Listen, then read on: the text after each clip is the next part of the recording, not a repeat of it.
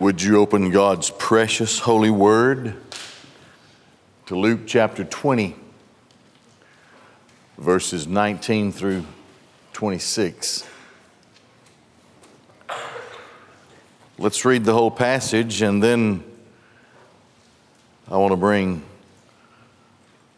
four points to your attention that I think directly applies to us from this teaching of Jesus. We live in two worlds as Christians. And the chief priests and scribes sought him to lay hands on him in that hour.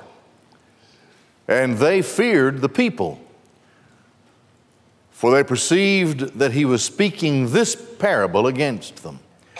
Now, that's the previous parable we studied last time, the one about the vineyard, the tenant farmers, when they had questioned Christ regarding his authority to teach and his authority to cast out the money changers and so forth. These so called religious leaders of, of Israel, of the Jews, were always there to criticize. And so they noted how the masses, now we're just a couple of days before the crucifixion here, the masses of the people were hanging on, the Bible said, every word he spoke. They were listening to his teaching. And because he had such control over the crowd with his teaching, the, the leaders of Judaism feared the people. They wanted to kill Jesus. He had torn down everything that gave to them their esteem and their lofty position among the Jews. But they saw how the people adored every word that Christ was teaching because they knew that this parable of the vineyard was about them, that they were going to lose their position of leadership and authority, and it was going to be given to others. Having watched him, they sent spies, pretending themselves to be righteous, that they might catch him in talk, in order to deliver him to the rule and authority of the governor. Because of the season, the Passover season, and because of the immense multitude, the vast multitude that had come from around the world, the Jews and the proselytes who had come for this Passover season, hundreds of thousands, as many as two to three million. Pontius Pilate, who didn't generally stay in that area, was there because of the time of the year, knowing that there could be trouble. So Pontius Pilate was there. They want to listen to everything Jesus says to see if there's something they could use against him to turn him over to the authority of the governor. We'll talk more about that in a minute.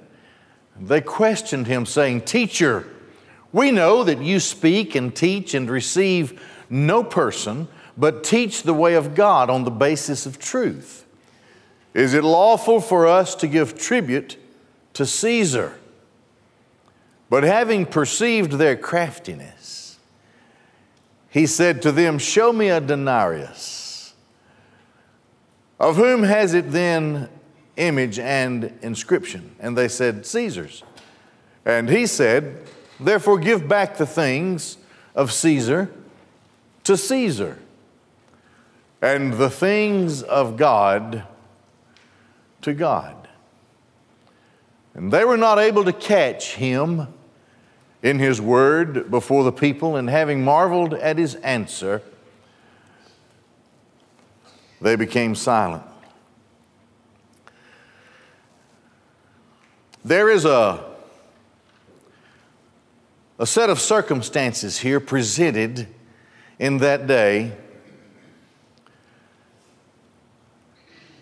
that gives an issue with which even today we must struggle and deal with.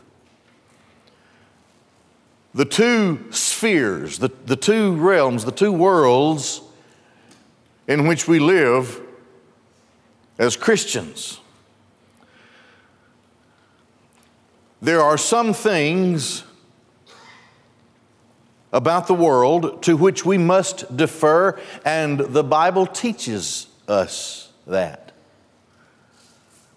So let's think about this and how we, in our spiritual lives, deal with the world today. Christ gives the teaching here. The first thing we should always remember. Now, let me, uh, these points are fairly simple. And they come really from studying the Word of God. We have an armor, we have a radar, we have a sensitivity that is ours if we just feed ourselves the Word of God. There are a lot of so called Christians, I can't judge their spiritual lives, I, I, I'd get it wrong, probably. But a lot of folks who think of themselves as Christians are adapting to worldly thought in many areas which are diametrically opposed to the teaching of Scripture. My only conclusion is that these people are just not taught. They don't understand. They're not students of the Word. One thing that the Word teaches us, and we see it here, and, and this was the closest religion you could think of to God in the day, Judaism, there in the middle of where Christ was. We should always remember this as Christians. The world detests Christ. Sooner or later, the world cannot coexist with Christ. Let's look at this here again. The chief priest scribes sought him to lay hands on him in that hour. But they feared the people. You see, look, if you do what is biblical and, and, and what is in your heart, you don't fear the people. But they perceived that he was speaking this parable against them. They detested Christ. We see here they want to lay hands on him. They want to kill him. They want him dead. The world cannot stand him. And the best thing that the enemies of Christ can do when it seems that the teachings of Christ are becoming too special in the hearts of people, the, the, the last thing they can hope to do is to turn Caesar against Christ. Now, now Caesar is symbolic for any kind of earthly government. There was only one theocracy on which the son of David sat as king there by the throne. And that was, of course, in Jerusalem in a day gone by in the Old Testament. In, first of all, Israel as David and Solomon, but then after Solomon, the southern kingdom of Judah. And then it came to an end with the Babylonian captivity because of the, the sin of the people. There are no theocracies today. There are no civil governments calling upon the blessing and the approval of the church. Now, there may be political leaders, political parties, whatever, that call on so called Christian leaders to endorse them or whatever. This, this doesn't to do that. At the end of all things, finally, Caesar cannot cohabit with Christ. It cannot happen. At the end of all things, the world. So we have to keep it in our minds. The, the governments, government leaders, political people, They cannot accept the Word of God as absolute truth. Now, believers do. We have to. We don't have, that's, now I would doubt your spirituality if you doubted the Word of God. I don't know how you could be saved apart from the Word of God. Criswell used to, W.A. Criswell used to, to talk about those people, he called them half infidels. Most of them were seminary teachers. Well, that's true. He said they believe that the Bible is inspired in spots and they're inspired to pick out the spots. It doesn't work that way. It doesn't work that way at all. So, we understand from immersing ourselves into the blessed holy word of God that the world detests Christ. Now there may be a facade, there may be there may be flowers and perfume and there may be a time of courtship where the world seems to adore and worship. It's going to come to an end, wherever it is, it's going to come to an end. Because it's not a theocracy. They cannot accept absolute truth. They have to think that it's inspired in spots until finally they deny and defy the whole thing. So here, these were very deceptive and hypocritical people. We're going to see that in just a second as well in what they say to Christ. They understood that he was telling them that their ride in religious leadership was over. Now, you and I have studied the book of Luke already, and some of the other Gospels as well, that the Pharisees, for example, had made themselves very wealthy just by being Pharisees. Now, how do you get to be wealthy being a religious leader or a leader of any kind? Well, you have to abuse the people. You have to take advantage of the people who are expected to look up to you.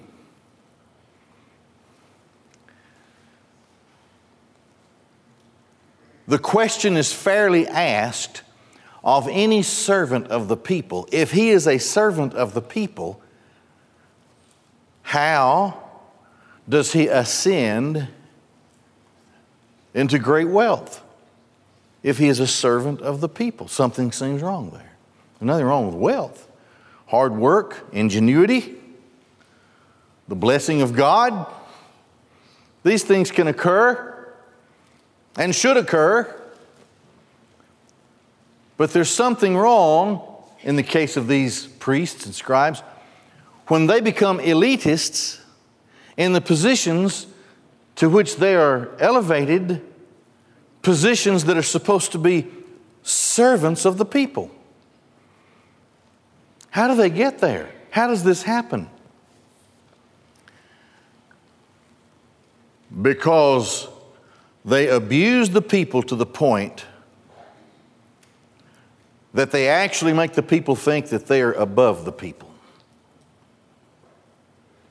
Now, the, the, the Jews were suffering from this. Christ knew it.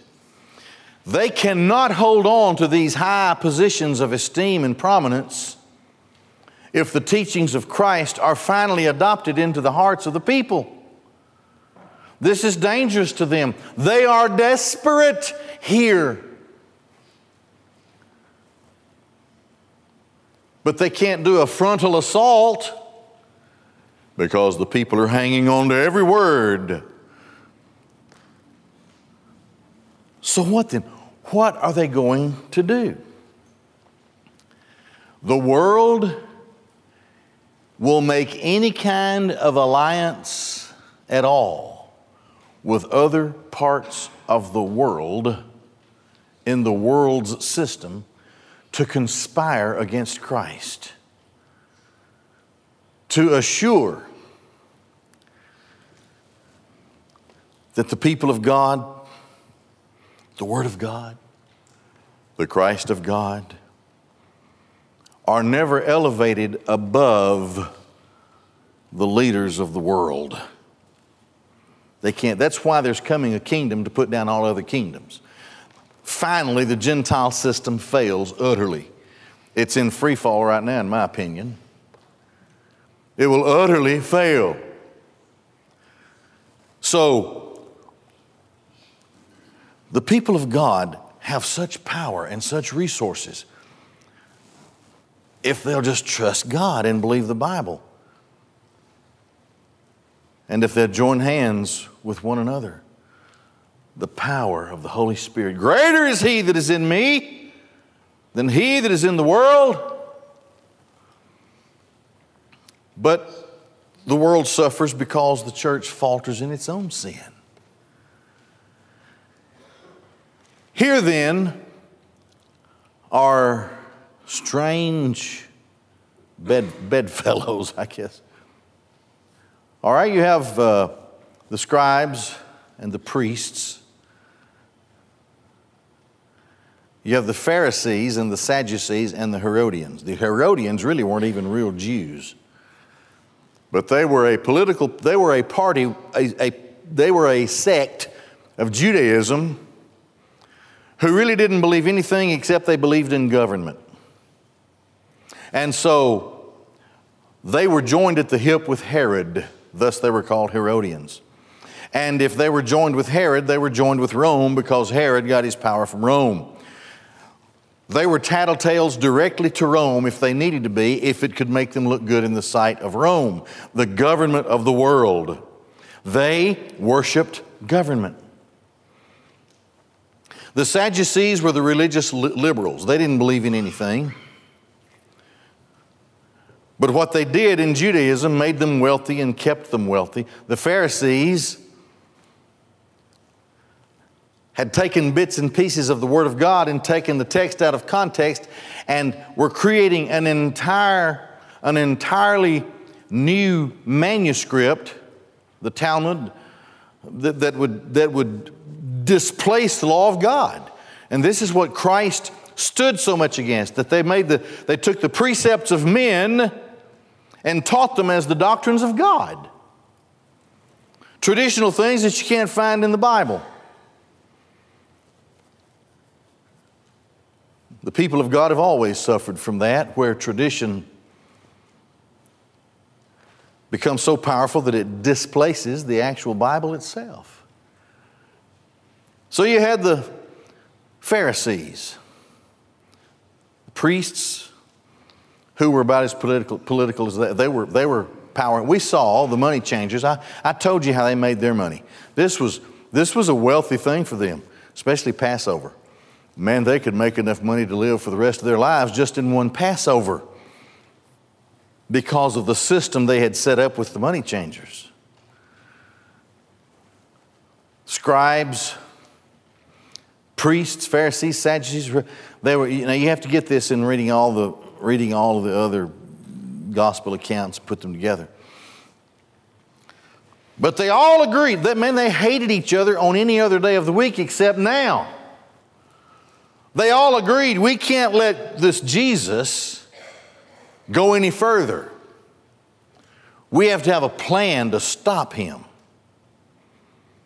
It's the same way with the world. I, I have noted in recent months in our own country how false, godless religion,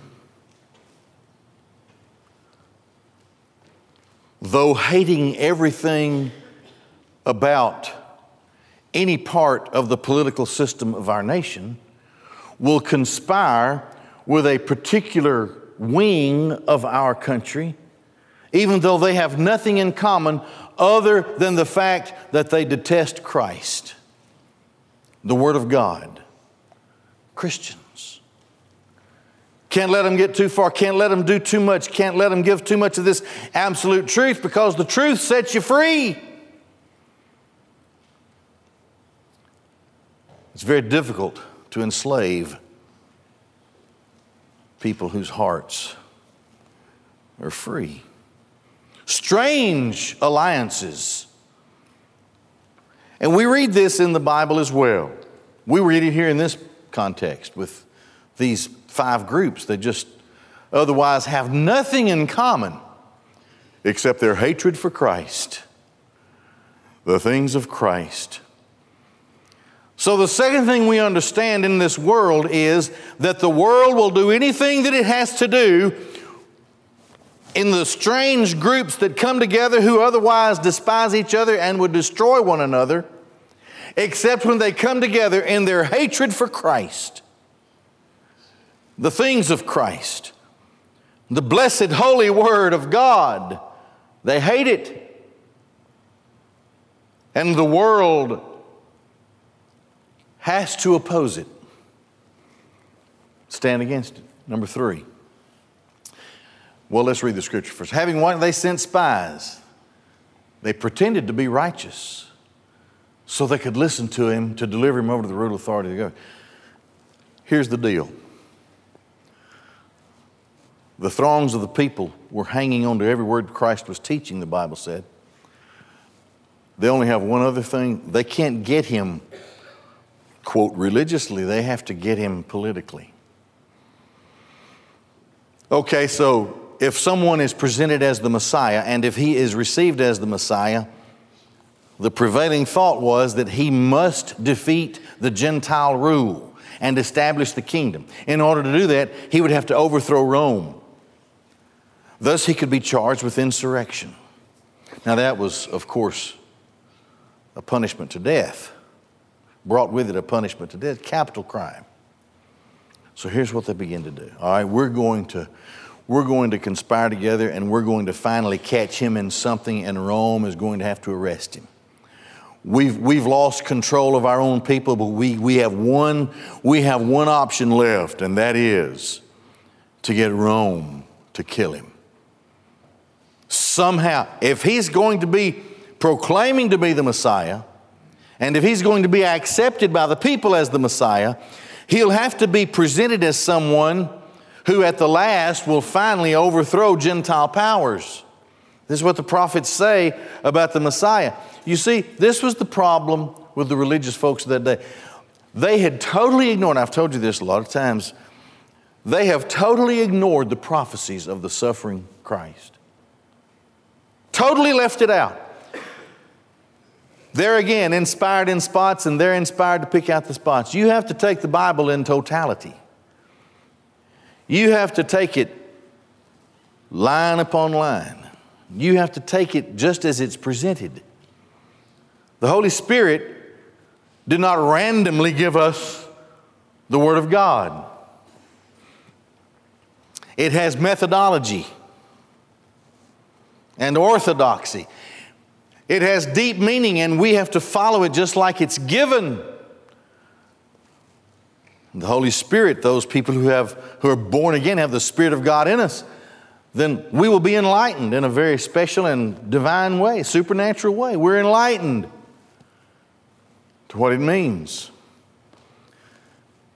But here are people who are more interested in the traditions of men and in those traditions that have elevated them into positions that brought them money by abusing the people and making them elitists before the people. They couldn't stand, they didn't, they didn't invite the multitudes of other Jews to their luncheons, to their, to their parties, to their, they didn't, they didn't want to be around them. They were above those people. Everybody else was beneath them. But somehow, the system had worked itself so that these people had wealth and power and esteem over the, over the masses of the people, except for how Jesus was teaching. This was very dangerous to them. Jesus had told them in the parable, it's going to be taken from you and given to someone else. And it was 35 years or so later when the Romans totally leveled the city dispersed and displaced and killed and murdered Jews.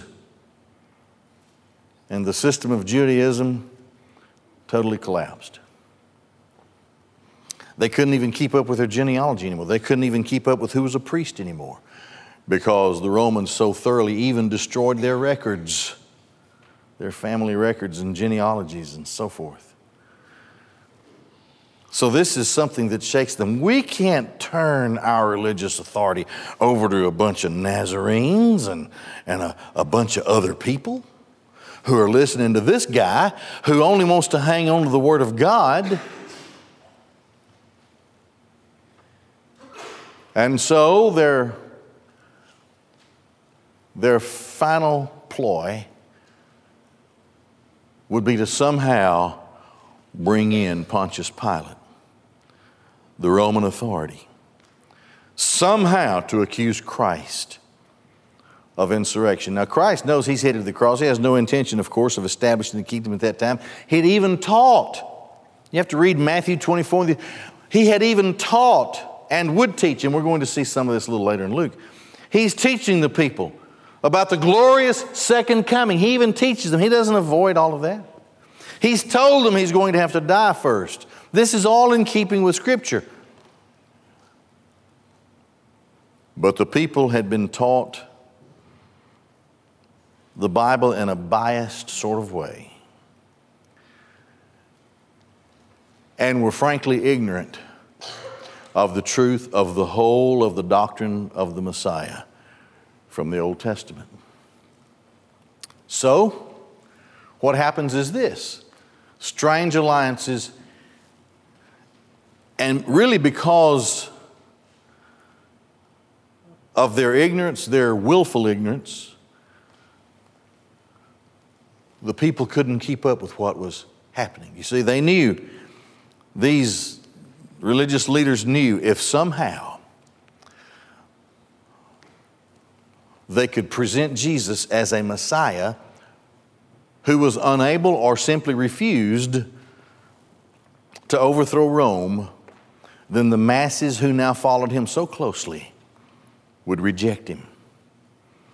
This is not the guy I thought he was when really He is, and they didn't know it. The one they needed more than that great conqueror on a white horse. They needed the blessed Christ to hang on the cross for them. So, the world's plaudits of Christ are never what they seem to be. Listen to what they said to Jesus. They questioned him, saying, Teacher. Oh, they called him teacher. Oh, you can see through this. This makes you want to throw up.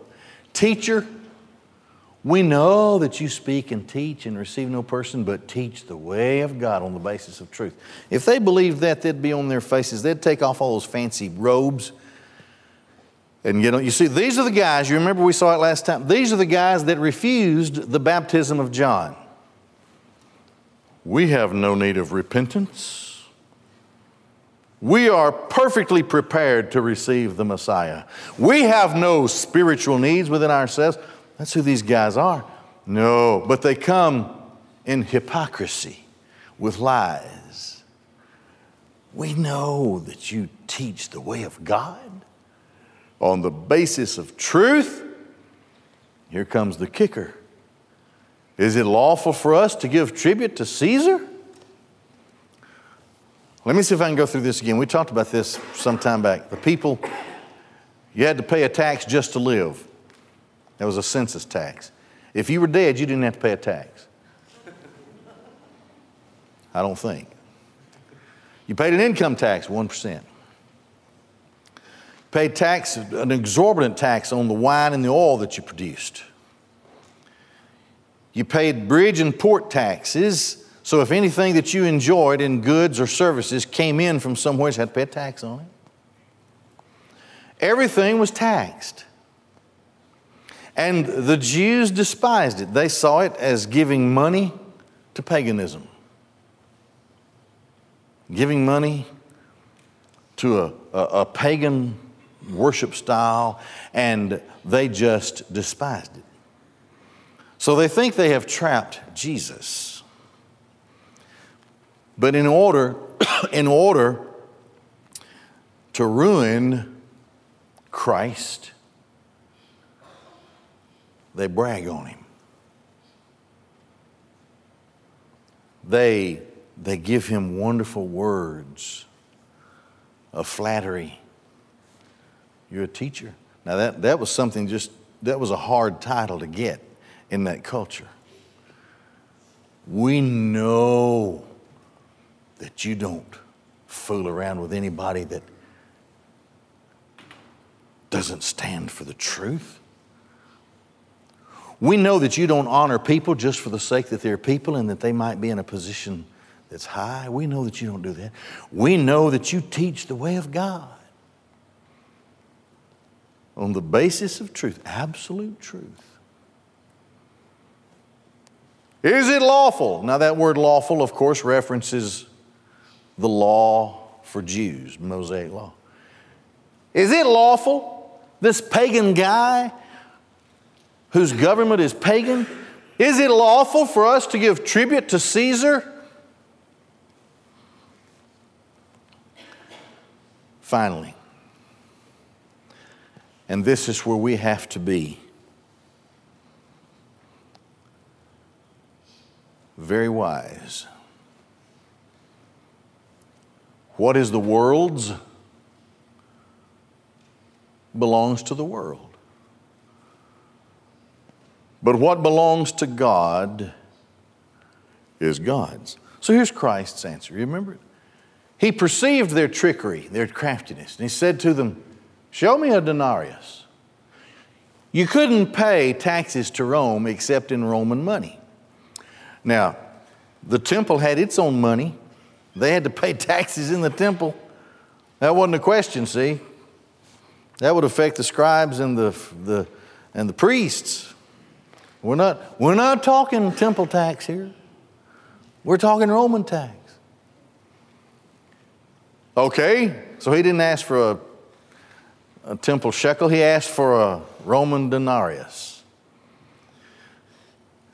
For 600 years, from about the 300s BC to the 300s AD, Rome minted coins in either silver or gold.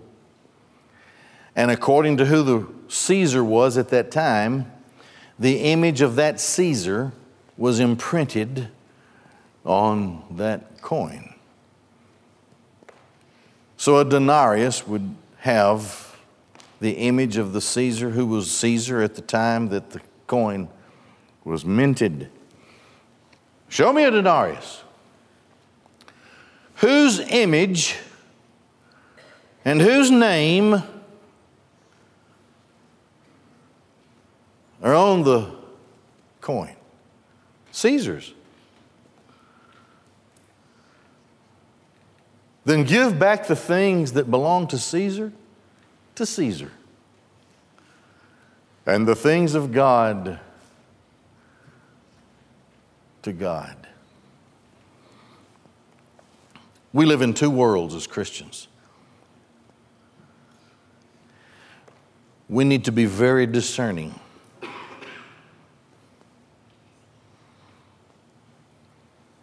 Is there ever a time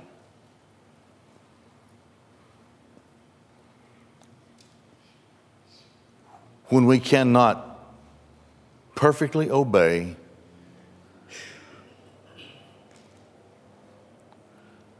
the government that rules over us in this world. So we have this question on the table. Now let's think about what Christ is saying.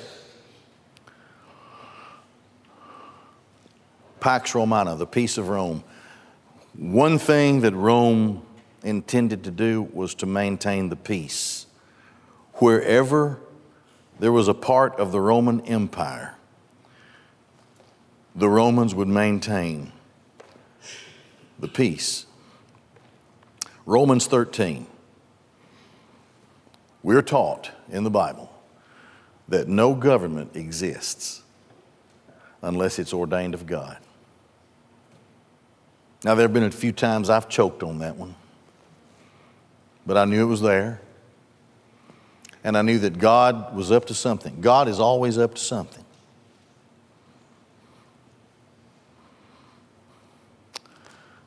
Sometimes, under some presidencies, your faith may have grown. Maybe you started praying and you didn't used to pray so much. Well, it had its effect, right? Maybe in times of some presidencies, you offered up praise and glory like you'd never done before. Well, you learned something. Here's the deal everything everything is divinely appointed. Now, it's confusing sometimes, but I'm not God. God says my ways are above your ways. I have to trust God. So the Bible teaches me that I am under a magistrate, a governmental authority that is ordained of God. It wouldn't exist if God didn't allow it to exist. So there's something in there that's good for me, and I'm going to have to accept that. And I'm going to have to render to Caesar that, that which is Caesar's. Oh, every April 15th. Caesar is mean to me. Mean.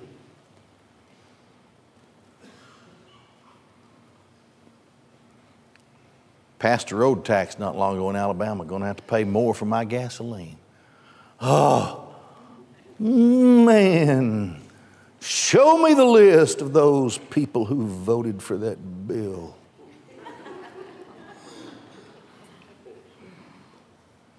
As I go down the chuck holes, you know. everything has a reason. I don't like it. I don't like anybody. I don't. I don't like it. But I'll pick up a.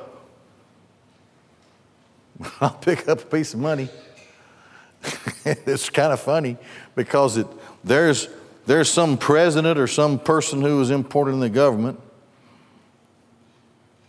And then somewhere it says, In God we trust. so it's kind of oxymoronish. It's kind of a manic depressive thing. I glory in God and wonder about that other guy there.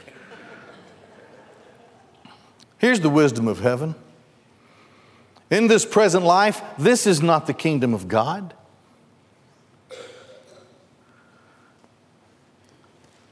I'm an heir of the king. I am enthroned with Christ. That kingdom is not here yet. I can't run for office because I believe in absolute truth. I wouldn't, I don't know if I'd get any votes. How do you feel about this social issue, this moral issue? Well, where does it stack up with the Bible? How many votes you think I'm going to get?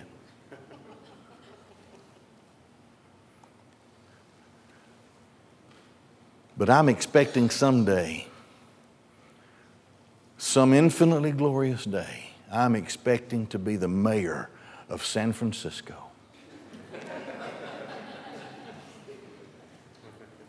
I got policies.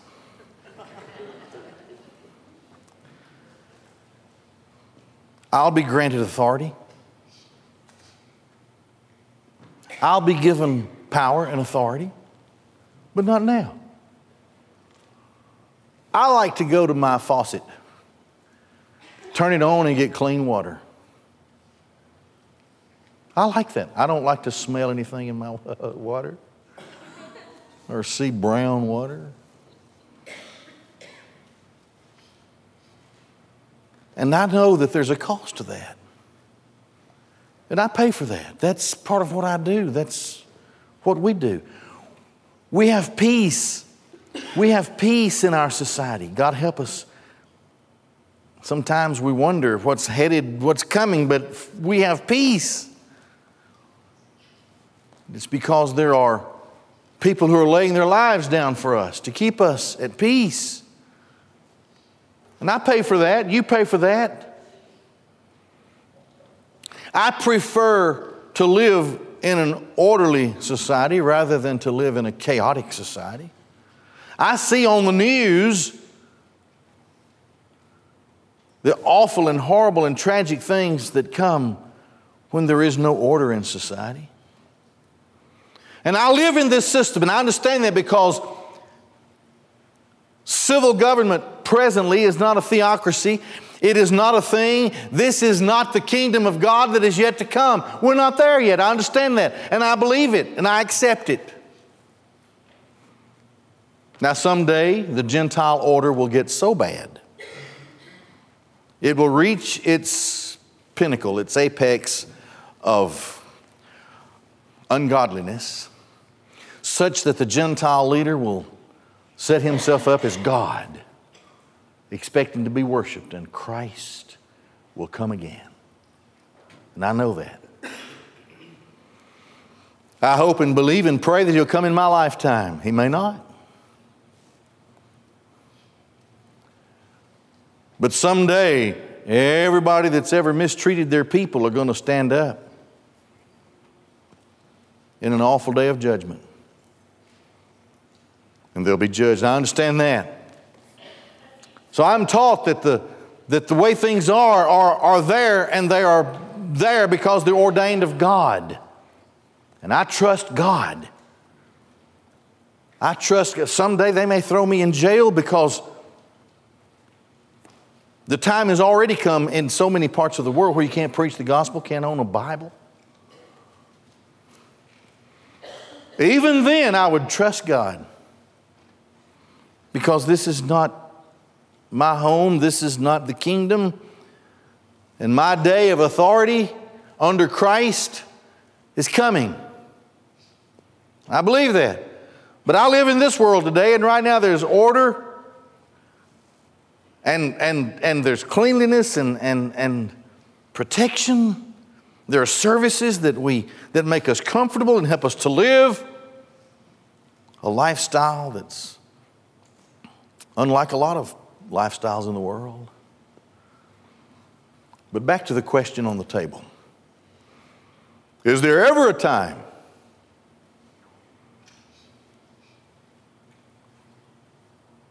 when I cannot? Yes. And that time is when Caesar expects you to render to him that which is God's.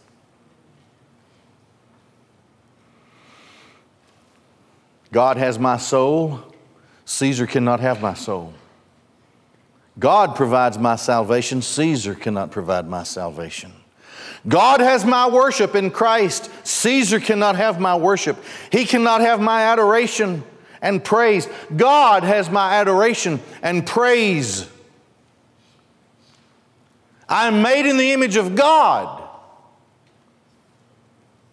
And I will render the things that are God's to God. Peter and John were asked that question, Acts chapter 4. When the authorities said, Quit preaching in the name of Jesus. To summarize, they said, no.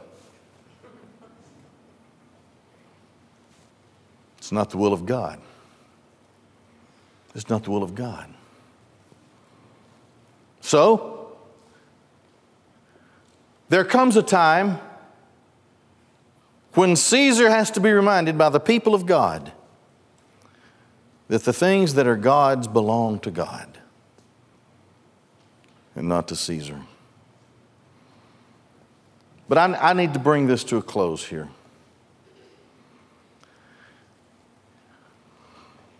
What protects us and helps us to walk the line in living in these two worlds. You know, Christ was very careful to say, my, in the present, Christ said, this, my, my kingdom is a spiritual kingdom. Now, there's coming a day when it will be a physical kingdom, which will then be given up to the eternal kingdom. But that day is not now. It's not now. It's a spiritual kingdom. I have a king in my heart. He rules supremely.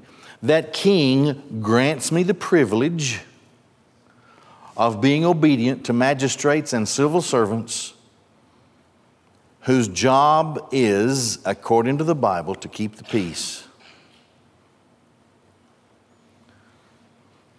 to help me live a life that is secure so that I can prosper in the way that I can prosper. But when Caesar tries to invade the things of God, that's when the people of God have to say no, just like Peter and John.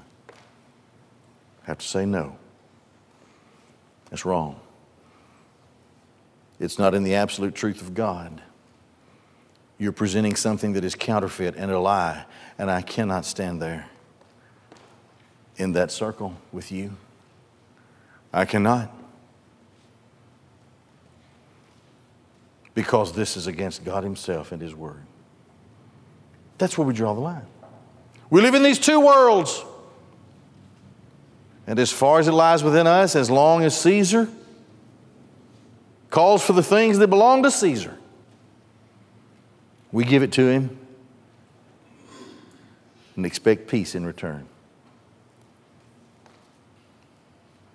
But we can never fail to render to God that which is God's. Would you bow your heads and close your eyes? Jesus Christ is the Son of God.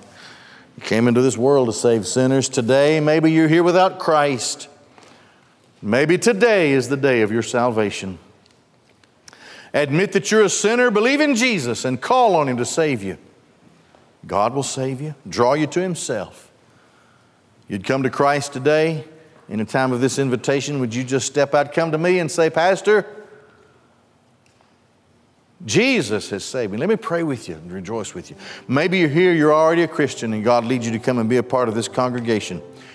You come as well. We'll take care of all the details for church membership. Father God in heaven, Lord, thank you for your word, for the instruction, for the direction that we have, that we might live, that we might live peaceable lives, even, even prosperous lives. But God help us in the days that are surely to come to stand up for those things that are God's that Caesar cannot have. Bless this invitation, Lord. Use it for your glory as you see fit. In Jesus' name, amen. Let's stand together and sing. Would you come?